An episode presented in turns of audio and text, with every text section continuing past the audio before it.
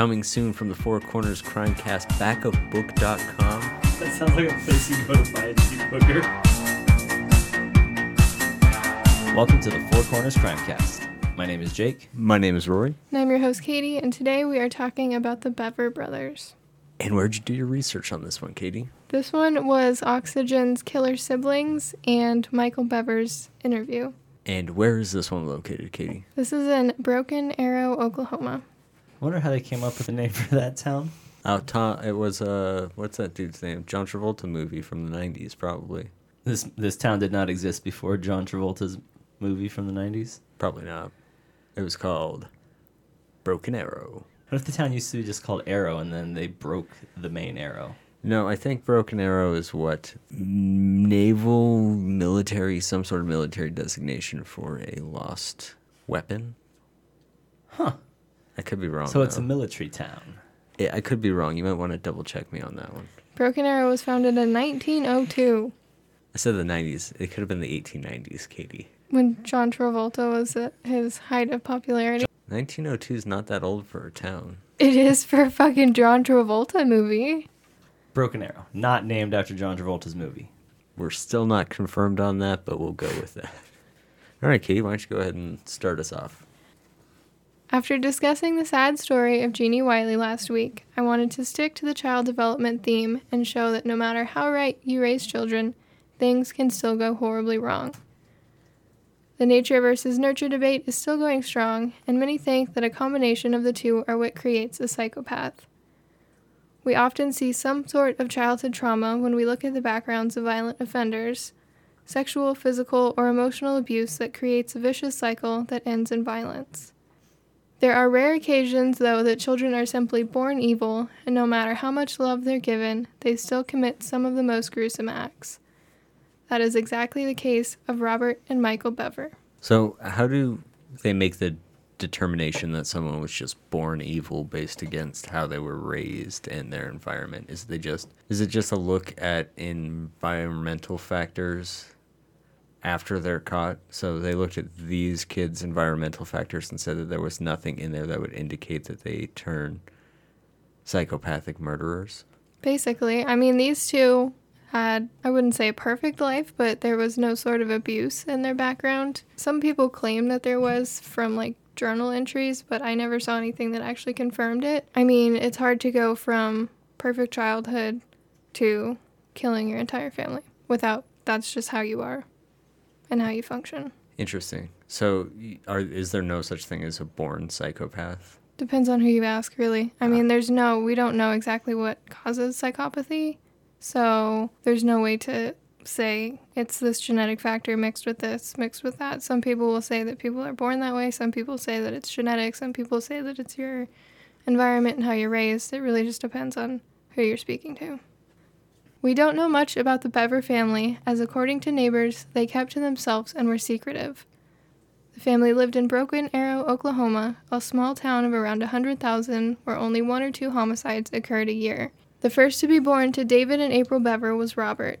Next was Michael, followed by Crystal, Daniel, Christopher, Victoria, and finally Autumn. If you couldn't tell by the seven children, the Bevers were a Christian family. Do we know what type of Christian they were? I don't know. Because of this, April chose to homeschool the children to protect them from the outside world as much as possible. Now, Jake, you can kind of relate to this. So, did you ever get weird and think about murdering your entire family? No. They rarely left the home and spoke to neighbors so little that many didn't find out the names of some family members until the medical examiner released them. Were you known by your neighbor neighbors as just that boy? No. My neighbors knew me. I has I was about. I was out and about. There was nothing else to do out in the middle of fucking nowhere, 30 miles outside of town. Despite trying to protect the children, technology was a huge part of the Bever family. They were allowed free access to the internet, and their browsing history was never monitored. Robert and Michael each had their own computers and would spend most of their time doing what most of us do reading about murderers. How old were these guys? What, what actually? What year are we talking about here, Katie? So the murders occurred in 2015, so I mean it's relatively recent. Michael and Robert were two years apart. Robert was the eldest, so probably 17, 18 at this time. So I'm gonna guess that they were doing a little bit of something else besides just looking and researching murders. Masturbation. We can assume that, but I don't think that it contributed anything. Aren't psychopaths generally chronic masturbators? I don't think anyone's ever studied that. I don't know. Where do you get that fact from? Can you give me a source? No? Rory. Who are you, Personal experience. Who are you thinking of when you talk about chronic masturbators? Because a Oh, lot of them are rapists. well, I don't know. the The idea was that if you don't have a whole bunch of feelings, chronic masturbation can give you one of the, or masturbation can give you some sort of ability to feel something. I, it was just, it was literally just an assumption I made, so no real source to it. The big difference between true crime fans and Robert and Michael Bever is that us normal people don't see serial killers as our idols. I don't know. Some people kind of treat the the big, what like the big three serial killers like they all want to bone them and stuff. Who? Which are the big three? Oh, I don't know. You know the ones that everyone wants to bone, like Richard Ramirez. He does all his little fangirls, but apparently his breath smelled like asshole. And There's then one. There's a bunch. Uh, You Dahmer. said three. Dahmer, right? Everyone, all everyone talks about how how fucking sexy Dahmer was. He was a creepy dude too, right? There- There's one he more like in there. he like killed little boys, and then um, there's another one, right? Well, here's the thing: fuck, There's- wanting to fuck someone and idolizing them are two different things. Well, they like turn them into like sex idols. Like, yeah, I would definitely probably have sex with Jodi Arias and uh, Casey Anthony, but they are terrible people. I don't idolize them at all, but Yeah, there's, I mean, there's a difference between wanting to have sex with someone and wanting to be someone and committing your life to similar acts as they crawling committed. into their skin. Robert quickly went from simple Googling to full on fascinated with, you guessed it, Eric Harris and Dylan Klebold, the Columbine shooters. He was also particularly fond of James Holmes, the Aurora theater shooter. he probably would have liked our podcast. Hell yeah, but but why is he obsessed with just Colorado killers? I mean, he's not. Those were just the two that, Yeah, the two like they're two huge shootings. Yeah, yeah, fuck this mass guy. shootings. I mean, Columbine was like the original school, not the original, but the one that everyone really found out about and kind of kicked off our whole Real- obsession now. Real OG domestic terrorism there. He was soon reading about any and all serial killers, mass killers, or just anyone who committed some kind of violence and gained notoriety for it. Not long after his fascination began, he brought Michael aboard, and the two fell in love with true crime in the worst way possible. Eventually, Robert decided that he and Michael could do even better than the killers they'd been reading about. If they carefully planned, they could reach the body count they wished to achieve 50 to 100 victims. What made him pick that number? Is it just arbitrary? gets you famous. Everyone will know about you. I mean, that's a high body count, more than most people do.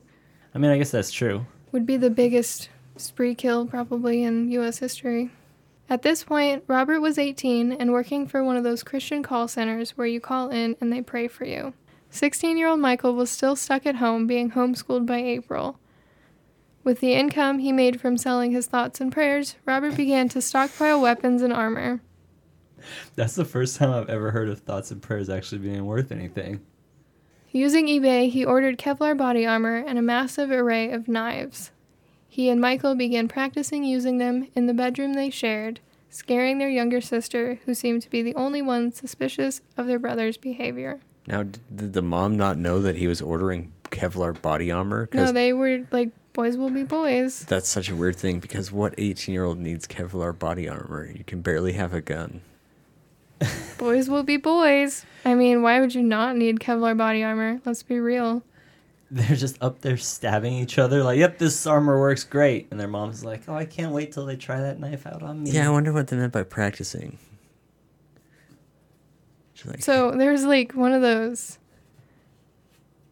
like reenactments in the Oxygen show that just showed them in their room like swinging knives like they were attacking somebody, which I doubt is what happened, but I'm just, I'm wondering what what that looked like. Because if I mean, I walked into my kid's room, my adult children's room, I'd be pretty upset if he was just standing there like, hiya, hiya, hiya," like swinging around a knife and stuff. I'd be like, what are you doing?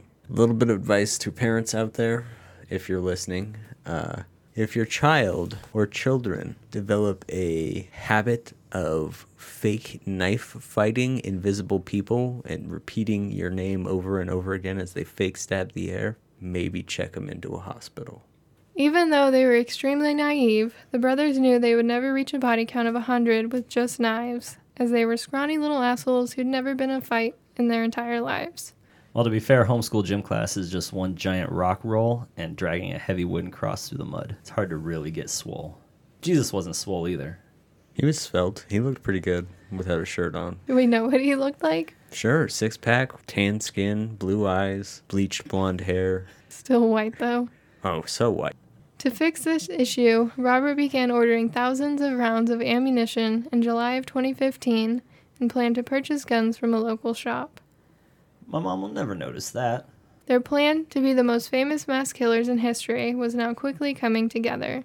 On the night of July 22nd, 2015, the day before the ammo was to be delivered to the house, the brothers realized they had a problem.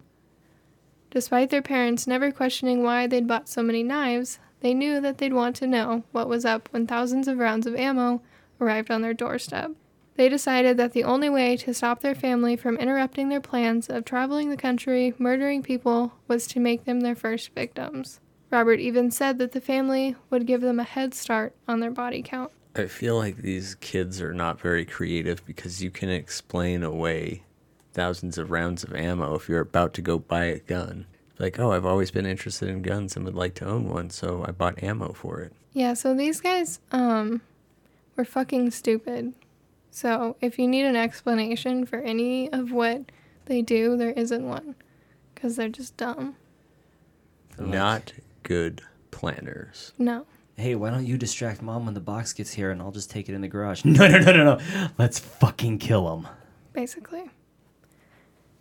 Around 11:30 p.m. on July 22nd, 2015, Robert and Michael dressed in their body armor and prepared themselves. They called their 13-year-old sister Crystal into their bedroom under the guise of showing her something on the computer. As Michael was distracting her, Robert came up behind her and slit her throat. Because their only experience with violence was through movies and television shows, both were under the naive assumption that when you stab someone once, they died. They were taken by surprise when Crystal began to fight back and a commotion began. If you like really slit someone's throat, they don't just get up and come after you, right? No, I doubt they severed her Yeah, they just, windpipe and like fully cut through enough to kill her, obviously, because she survived.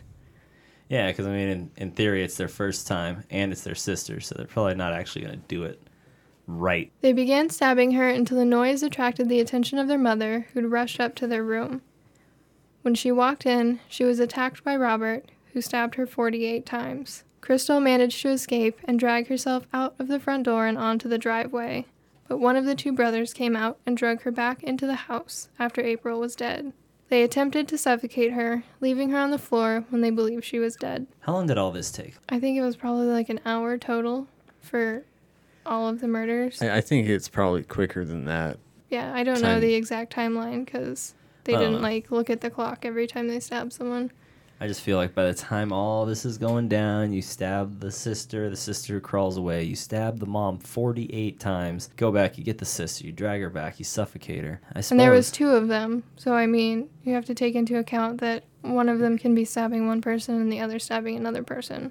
Robert can be killing April while Michael goes and gets her out of the driveway. She doesn't know which brother went and got her and brought her back inside. Seven year old Christopher and five year old Victoria had locked themselves in the bathroom when the screaming began. Once Michael and Robert realized they could not get in, Michael began banging on the door and telling them Robert was going to kill him if they did not let him in. They, of course, believed him, and when they unlocked the door, both boys entered the bathroom and stabbed them to death. Christopher suffered 21 stab wounds and Victoria 23. Did they take advantage of their massive knife stockpile, or did they just use the same knife the whole time? I know for sure that Robert used the largest knife that he had to stab their father, but I don't know if they like went through and changed knives with each victim. I imagine they probably had some of those really douchey fucking tactical things with knife po- pockets all down the legs and stuff. They then moved on to 12 year old Daniel, who had locked himself in their father's office when the screaming began and called 911, telling the dispatcher his brother was attacking the family. Michael again told him that Robert was going to kill him if Daniel did not open the door, and he did. While Michael smashed the phone that was still connected with 911, Robert stabbed Daniel 21 times. We don't know the exact timing, but it's assumed that at this point their father David had awoken and come to see what was happening. Because it was a large house, it's likely he was able to sleep through most of the slayings. According to the Oxygen special, David charged at one of the boys, who began stabbing him 28 times in total. This has got to be so gnarly for a parent to see one of your kids killing another kid, one of your kids, and you have to try and stop it. And it's super fucked up how they got in to kill them. Help me, your brother's our brother's gonna kill me if you don't let me in. And then they're like, oh shit, we have to help our brother. And then they let him in, and betrayal. Yeah, and I mean, they did everything they could. They did everything correctly lock yourself in the bathroom and call 911, and they still, that wasn't enough. I feel, I think probably the worst was April, who walked in to see Crystal with her throat slit and then was immediately attacked and stabbed mm-hmm. 48 times. How do you stab your mom? Like, goddamn, that's 48 so times. They stabbed her the most out of any of the victims. At this point, five of the seven family members were dead, and Crystal was bleeding out on the floor, believed to be dead. Robert and Michael began to make their way upstairs, where two year old Autumn was asleep in her crib. Their plan was to stab her to death and decapitate her. Whoa, why were they going to decapitate the baby? I don't know exactly Just why, what their thought process was on that. Notoriety. Huh. Be the most evil, bad motherfuckers they could think of. As they began their way to her room, they were interrupted by a banging on the front door and the announcement that police were outside, all thanks to Daniel's 911 call made before he was killed. Do we have a recording of that? Yes. We are going to play the 911 call for you guys. It's kind of sad. Broken Arrow 911. Broken Arrow 911. Hello? Hello. Hi, where are you at? Broken Arrow, Oklahoma 7411. What address? 709 Magnolia Court. Seven. Okay. Are you the only one there? No, my brother's attacking my family. Your dad is attacking your family? No, my brother. Um, he has an idea stealing me. Oh, millions of people now. Okay, who's attacking your family? What? Who's attacking your family? Yes. Who who is it? Do they I'll call back. My God. No, my God.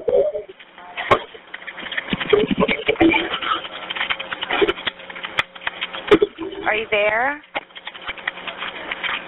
Hello? Hi, what's going on there? What's going on there? Hello?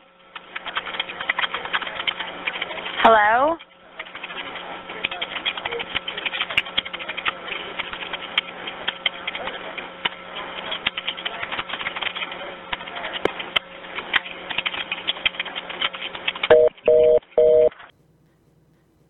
Robert and Michael left Autumn alone and ran out of the back door of the home into a large wooded area in their backyard.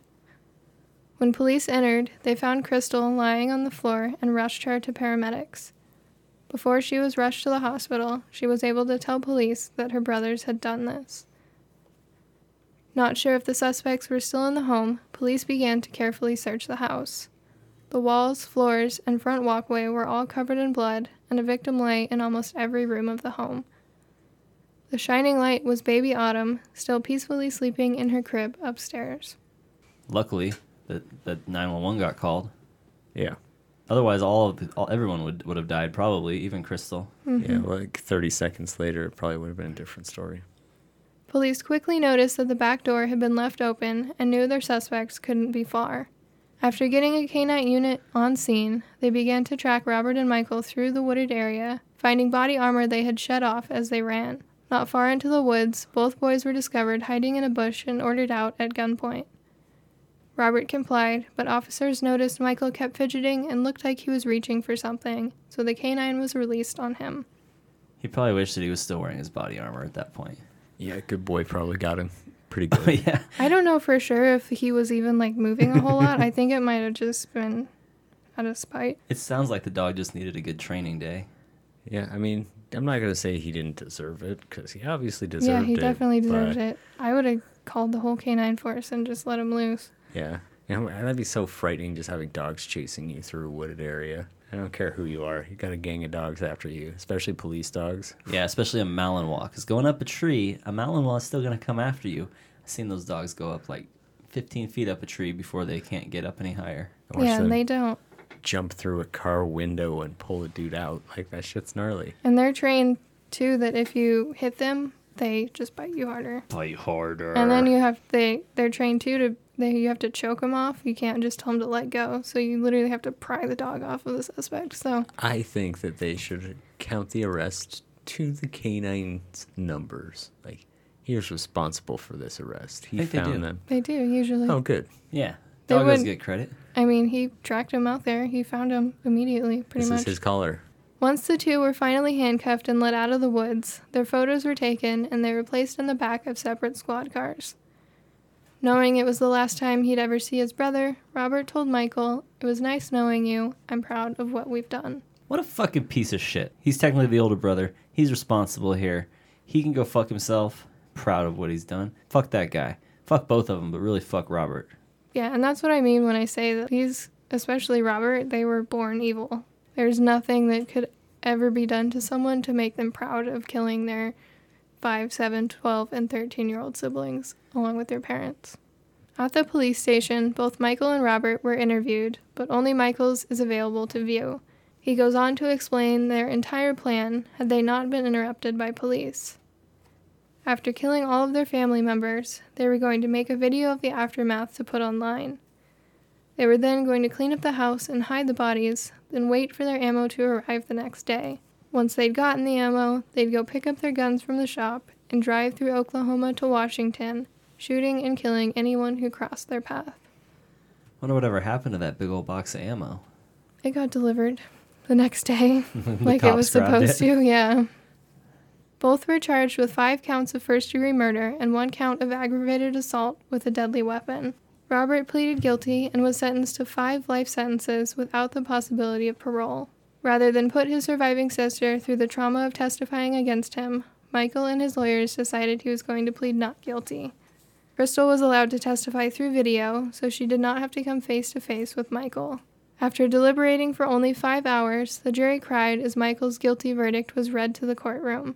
Good. Fuck this guy. He was sentenced to six consecutive life without the possibility of parole sentences, which he later attempted to appeal under the Eighth Amendment. In 2012, the SCOTUS ruled that juveniles could only be sentenced to life without the possibility of parole in the most heinous crimes, as it otherwise is considered cruel and unusual punishment.